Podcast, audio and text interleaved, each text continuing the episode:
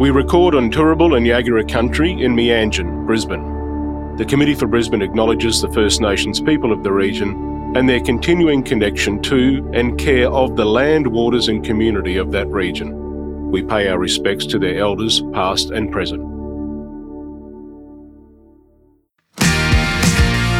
Welcome to Dream Boldly, the podcast that brings together the best and brightest minds from Brisbane, Australia, proud host city of the 2032 Olympic and Paralympic Games.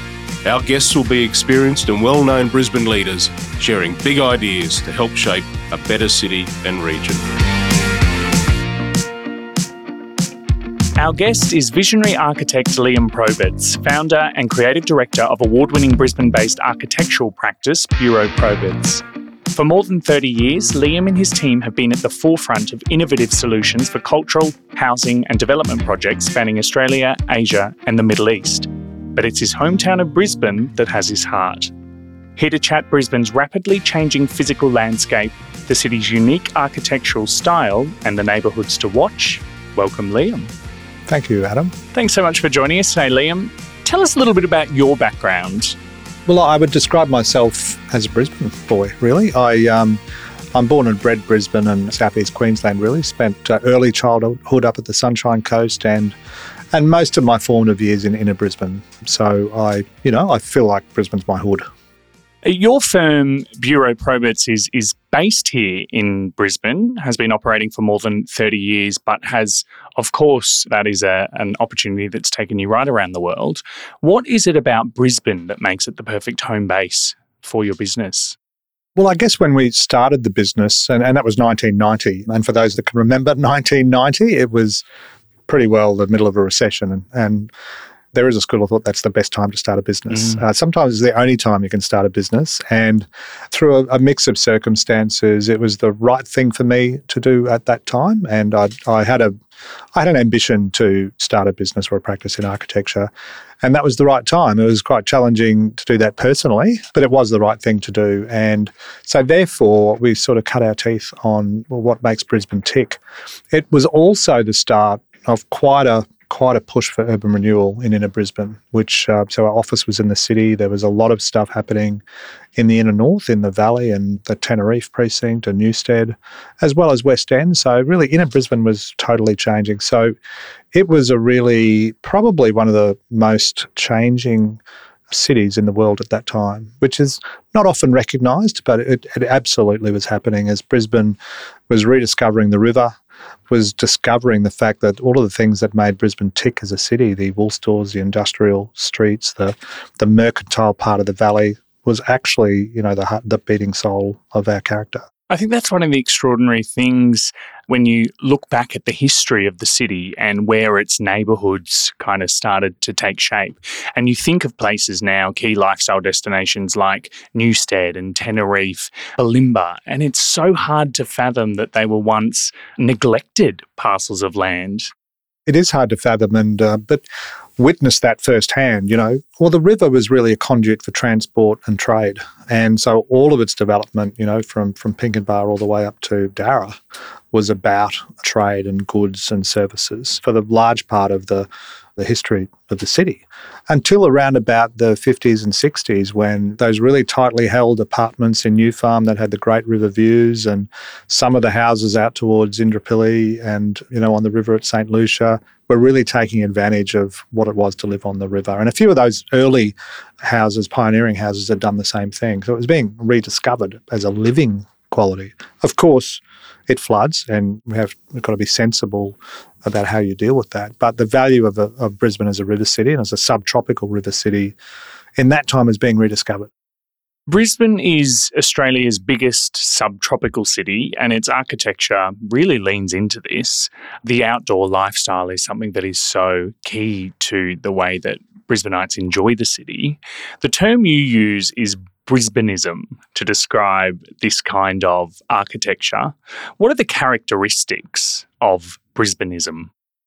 Look, I would say it's not just the architecture. You know, I guess architecture is a function of the values of a city because we, you know, as I, we, I've explained, we as architects we respond to to our clients' ambitions, but also the city's ambitions and what is possible within within all of those constructs. And, you know, I think that's been changing in a really positive way since since I started practice. But a Brisbaneism are those things that are, we don't take ourselves too seriously and we, we really like a good, honest discussion. We're very open and our climate does help this. So I guess a Brisbaneism is, um, you know, walking up the back stairs uh, rather than the front stairs to, you know, visit someone or, you know, having a drink under the house of a Queenslander rather than, you know, in the middle room of the, uh, the, the, house. So that, they're Brisbaneisms and they're very honest, open ways to approach approach our lifestyle. And when you see a building that responds to that character and that openness, you know, connection with its climate and its views, and also a welcoming stance to our climate. It has an identity that is a Brisbaneism. And, you know, I think we should be calling those out and, and championing them and say, that is a Brisbaneism. Let's do more of that. And would you say it's those kinds of opportunities that drive the type of work that Bureau Proberts does? Oh, look, I would. We look for the opportunities that enable a building or a precinct or a place to connect with its users and its people and the city fabric. So I guess because we're in Brisbane, we're, we're more on the lookout for those opportunities where we can hopefully improve Brisbane. And therefore, hopefully, there's some Brisbaneisms within the work that we do. Because we think that the character of Brisbane is really led by the buildings and the developments that are happening along with the public realm. So we're heavily invested and we, we, we do look for those opportunities. Mm. One of the great recent examples of that that you've just described is, of course, West Village in West End, for which I know that your firm was involved or is involved in the development of that site. It's a former commercial site that's now an incredible vibrant, multi award winning neighbourhood of, of residential, commercial, public realm. What's the secret to its success, do you think? The West Village development, I guess, is emblematic of what we were talking about before. Is that you know Brisbane is folding itself from being you know the, the heart of its city being you know a trade and mercantile place to be a place to live, and these sites that were former warehouses, former former trading places are in really really well located places like West Village. So a large parcel land of land in a very important, really knuckle of where Boundary Street meets Melbourne Street and you know it turns its way up the hill towards the river again. A really well held piece of West End. So all of the ingredients were there to make that you know a successful site. And West End as a as a living place over the last you know 20 to 30 years has just become more and more in demand. I think one of the things that makes West End in, in demand is it hasn't lost its character. You know, the Boundary Street character, uh, Vulture Street, you know, you know the bridge over Dawn, uh, the Dornoch Terrace over Boundary Street. Those Brisbaneisms that make West End West End are, are intact. So it had a lot of things going for it from day one. So putting a population in there and adding the convenience, you know, of a retail centre that the population really needs to serve has made that a successful development. For us, and we did have some involvement in the early and advisory capacity in the early planning of that site. And keeping street connections and pedestrian connections are really important to making a suburb work. And I think West Village does that. Our recent project, the Eaves, which is on the corner, you know, a very important corner folding in the gun shop cafe and the other Boundary Street buildings, we felt was a really important arrival point for West Village, opening up onto the parkland, which which the developers have, have left as parkland, which or basically amplified as parkland. So we called it the eaves is because we wanted to feel like people were under the house and have that open, casual connection with the landscape and really want to be there and feel like it was connected to the site. And Peter's Ice Cream Factory is, if you've grown up in Brisbane, you, you know what Peter's Ice Cream Factory means. And it's a very substantial brick warehouse building. So we used the brick of that building as a sort of a motif, I guess, for us to create a character to our Eaves building, but a much more open way. Tell us about the criteria that you apply when you look at not only the opportunities that come your way, but the types of projects that you seek out. What are you looking for in a brief? As a group of architects, we have to meet the brief. There's a commercial objectives or living objectives for a house or what, whatever the user group may be, you know, uh, commercial objectives for an office or for a government or a memorial, there's objectives that we have to meet. As a practice, we like to look beyond the brief and beyond the conventional response to say, well, what else what other job has this project got to do? And is that aligned with our clients' values? And where can we add value for everyone? The client, the city, the user, and hopefully have some fun along the way doing it. That's what that's what drives us. And what is the approximate breakdown of the amount of projects that are local, national, and international? Oh, we're heavily Brisbane. I don't have a number for you, but it'll be, you know, 80, 90%, probably 90%. And we are working in, you know, the Sunshine Coast and Gold Coast, which we, we call local. That's southeast Queensland. In North Queensland, we've done work in, in Townsville, a little bit in Cairns over the time. So we enjoy that. In Canberra, the police memorial down there, and a couple of things in Sydney. But we're heavily subtropical, you know, centric. Mm. Thankfully, and I probably, it was because uh, when I started my practice, everyone else, including my wife now, was heading overseas to have that experience. And so I was torn between between that, you know, dance. So it's probably why I'm very open to working internationally now. But but I also think our approach to life in Queensland is valued internationally. We do have a can-do approach to things. Uh, we understand you've got to be frugal but ambitious at the same time so hopefully that res- is what's resonating with our work overseas.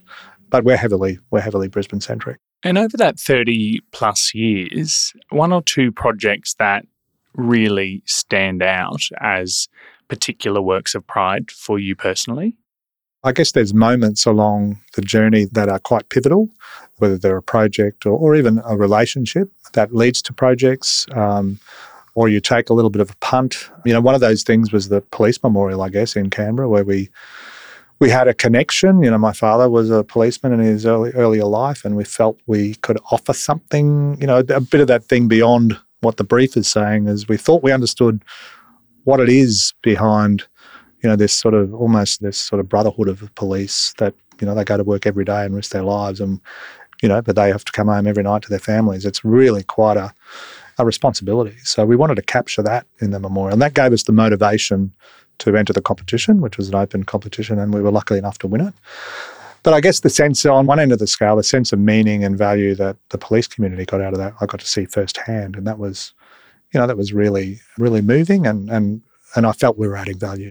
And chat uh, listeners through what your response to that brief was that ultimately led to the practices being appointed it was an open competition, and our approach to was to say, well, okay, we know how this memorial, you know, may work. What is it that our architecture needs to uncover to express in this memorial that may not be evident to the everyday person? And we called it the bread and milk. The policemen and women go to work every day and risk their lives. They still have to pick up the bread and milk on the way home, do what everyone else does going to work, but their job has this complete other layer that I think everyone needs to understand and respect. So memorializing and honoring the people that had lost their lives in, in their day of work is incredibly important. And that we really, really strongly connected with that once we once we got into the brief. And that's what we wanted to express in the memorial. The police memorial is obviously a, a really proud project of yours interstate.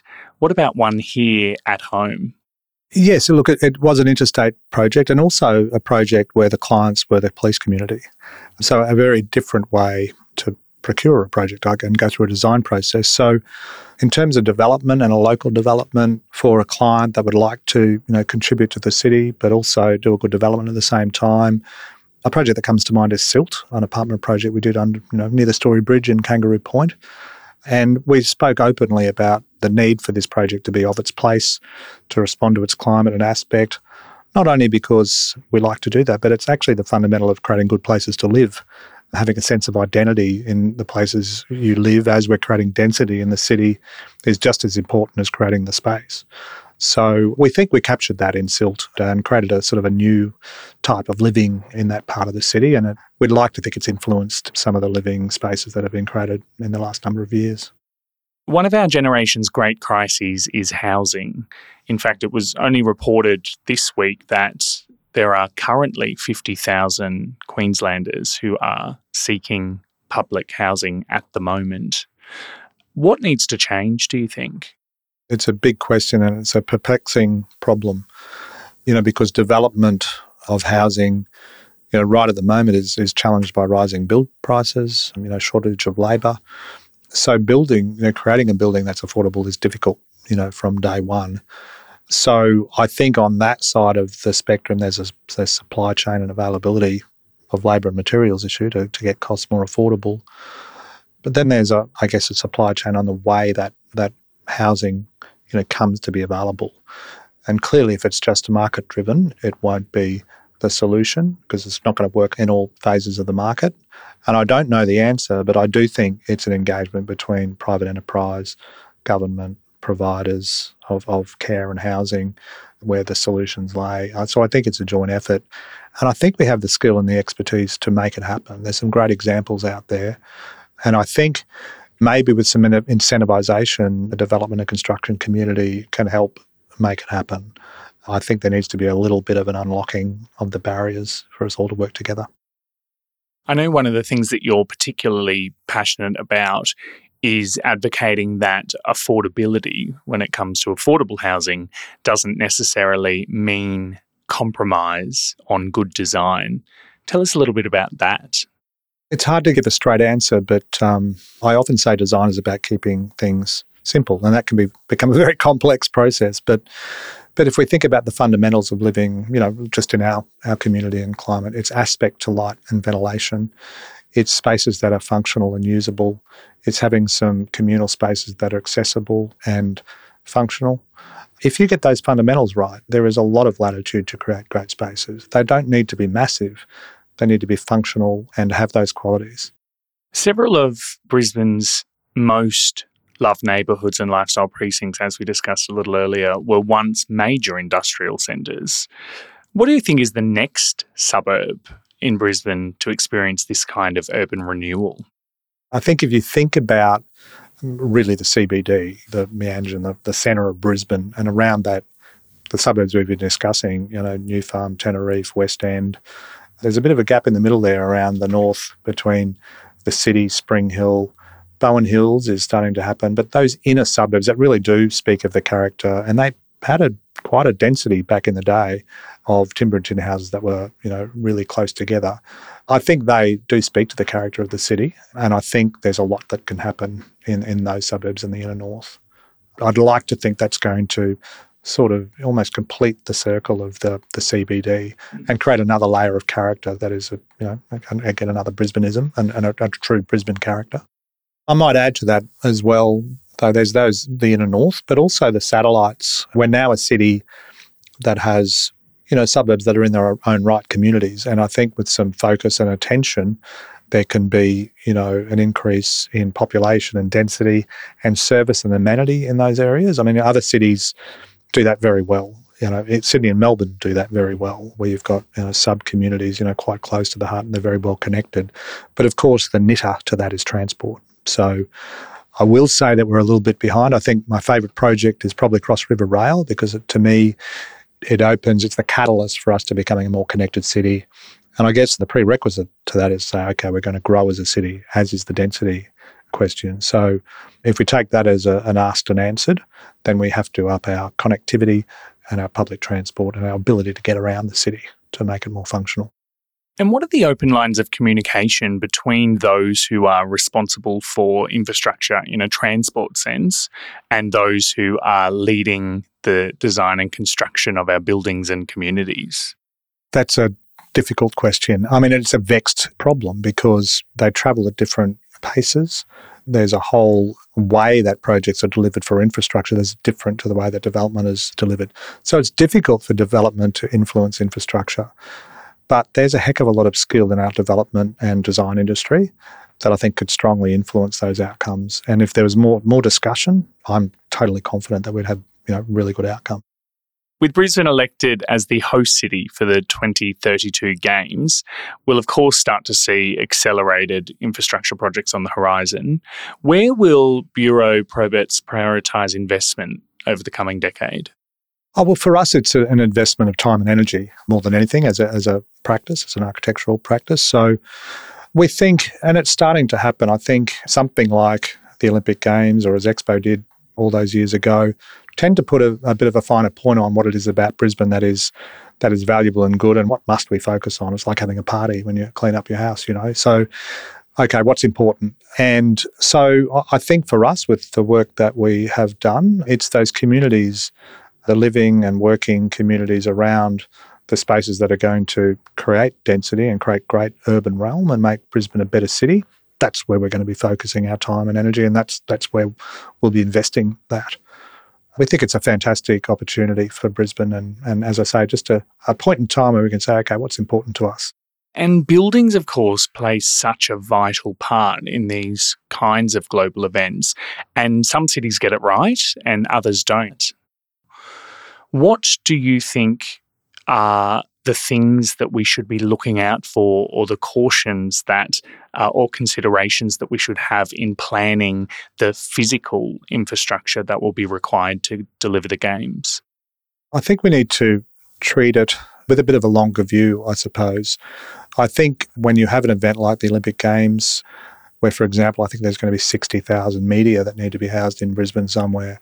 I might have that figure wrong, but you're talking really big numbers. So a city has to expand and has to sort of step up to that and then probably, you know, step back down a little bit. So there needs to be some flexibility. So there's probably going to be some tailing of what the city needs to accommodate after the Olympic Games. So you really need to have a 2042 view, not a 2032 view. So how something like a, an Olympic Games village can contribute to the city in 2042 is probably more important than what it's going to do in 2032. So I would say these decisions really need to have a generational view about them because these things, these opportunities or these events really only come around once in a generation. And what are some of those things that you would love to see prioritized if you are looking at that 2042 lens as opposed to 32?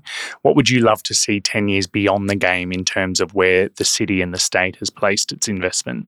Oh, look, if I had my choice, it would be in that transport infrastructure. If we were a well connected city, we'd be a better city.